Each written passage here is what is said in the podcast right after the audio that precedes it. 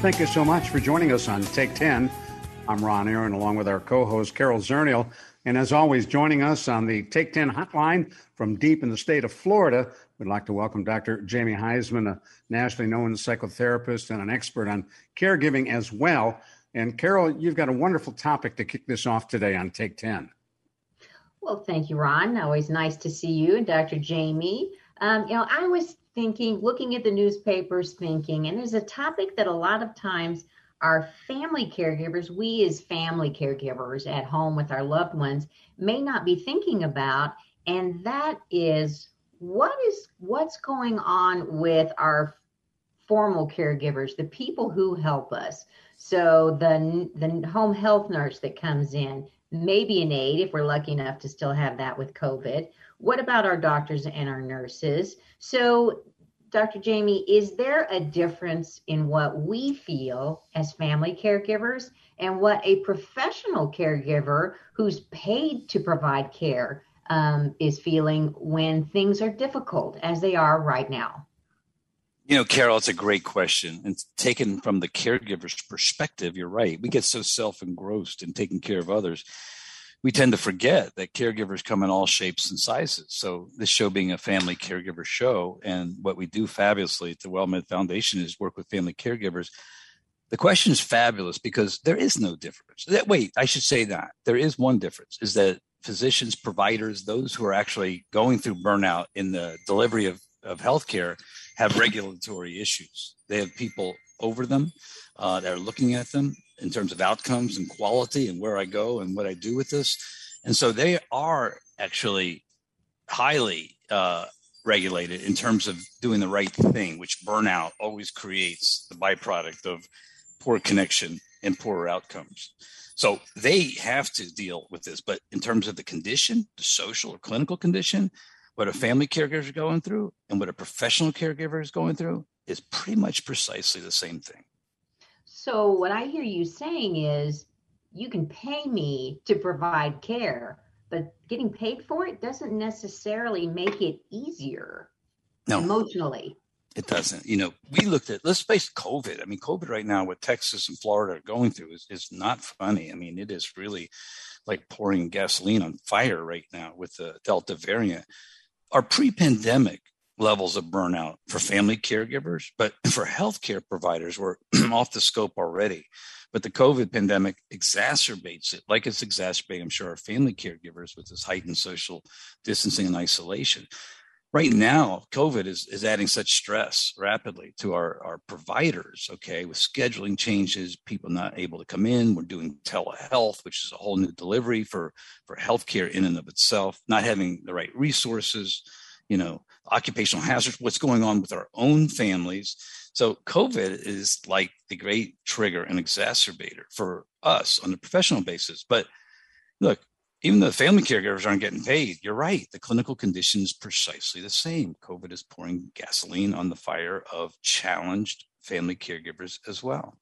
Well, one could argue it's tougher uh, on the for paid folks because their personal expectation is uh, they're getting paid to do this. They need to do it right. They need to take care of what needs to be taken care of. You know, that attentiveness to that, Ron, is wonderful. And I think that's the last bastion when somebody totally burns out, where they finally don't have that focus. But you're right. The out- expectations are always the seeds of resentment, right? So professional caregivers, but not too different from family caregivers, expect better outcomes because maybe the regulatory issue, maybe because it's part of their job, because of the Hippocratic oath. But I'm not so sure that's so different from family caregivers who maybe have a maybe more unreasonable sort of wish for those outcomes. Because at least in the professional healthcare world we're kind of level set and taught about burnout and compassion fatigue. And so you know family caregivers more and more through like the efforts of the wellmed charitable foundation caregiver sos are also being taught that but not on a formal consistent regulate regulatory sort of basis you know you you bring up a good point ron because the the language i've seen in the news lately from the healthcare systems that are overwhelmed from these professional healthcare providers caregivers um, is that they can't provide the care they want to. They are flat out saying we're not providing good care. There's no way we are overwhelmed. Um, and i think a lot of family caregivers identify with that feeling. And the other is the idea that a lot of people don't realize a lot of paid professionals are out. Either they've been exposed and they can't go in. Um, they, you know, some of them didn't come back after we had COVID. Things got better. They just couldn't face it again. They didn't come back. And so there's a tremendous shortage, not just of family caregivers or people to come into your home or daycare providers. There's a shortage of healthcare workers, of doctors and nurses. True, true that. And let me tell you, there's one more additional sort of thing that nobody thinks about, Carol and Ron, but there's a new stigma that's occurred. I work with healthcare providers clinically. Obviously, I, I enjoy seeing them in, in therapy and I enjoy obviously educating, um, you know, platforms with them. But there's a stigma that's occurring right now, an increasing social stigma with professional healthcare, healthcare providers in their own communities. Because even though they're portrayed right during the pandemic as heroes, you know, inpatient obviously is, is really the focus. They're also simultaneously kind of facing some ostracized, being ostracized from social gatherings. That's a whole new deal. Like neighbors, play dates, activities that are happening, they're perceived to be higher risk for the infection and they're seeing kind of people kind of fleeing because of maybe disinformation. So that's a whole new wrinkle around professional caregivers. Let me take a moment and let folks know who may have just joined us. You're listening to Take 10.